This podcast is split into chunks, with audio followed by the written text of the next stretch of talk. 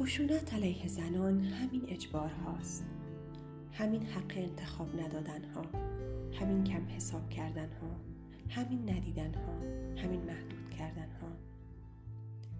اینکه زنی جسارت انتخاب تصویر پروفایلش را نداشته باشد اینکه پوششش را شغلش را و تفریحش را دیگران انتخاب کنند اینکه ضعیف خطابش کنند.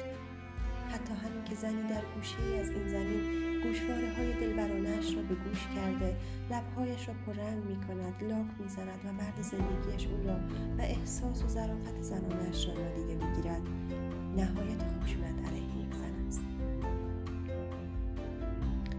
وقتی زنی به اقتضای تفکر غالب جامعه تشویق به تغییر اندام یا چهرهش می شود و تمامیت خودش را دستکاری می کند تا جامعه و دیگران را راضی نگه دارد تا به روز باشد. تا مقبول و بینقص باشد تن زنانگی چند هزار سالی زمین در گور می لرزد.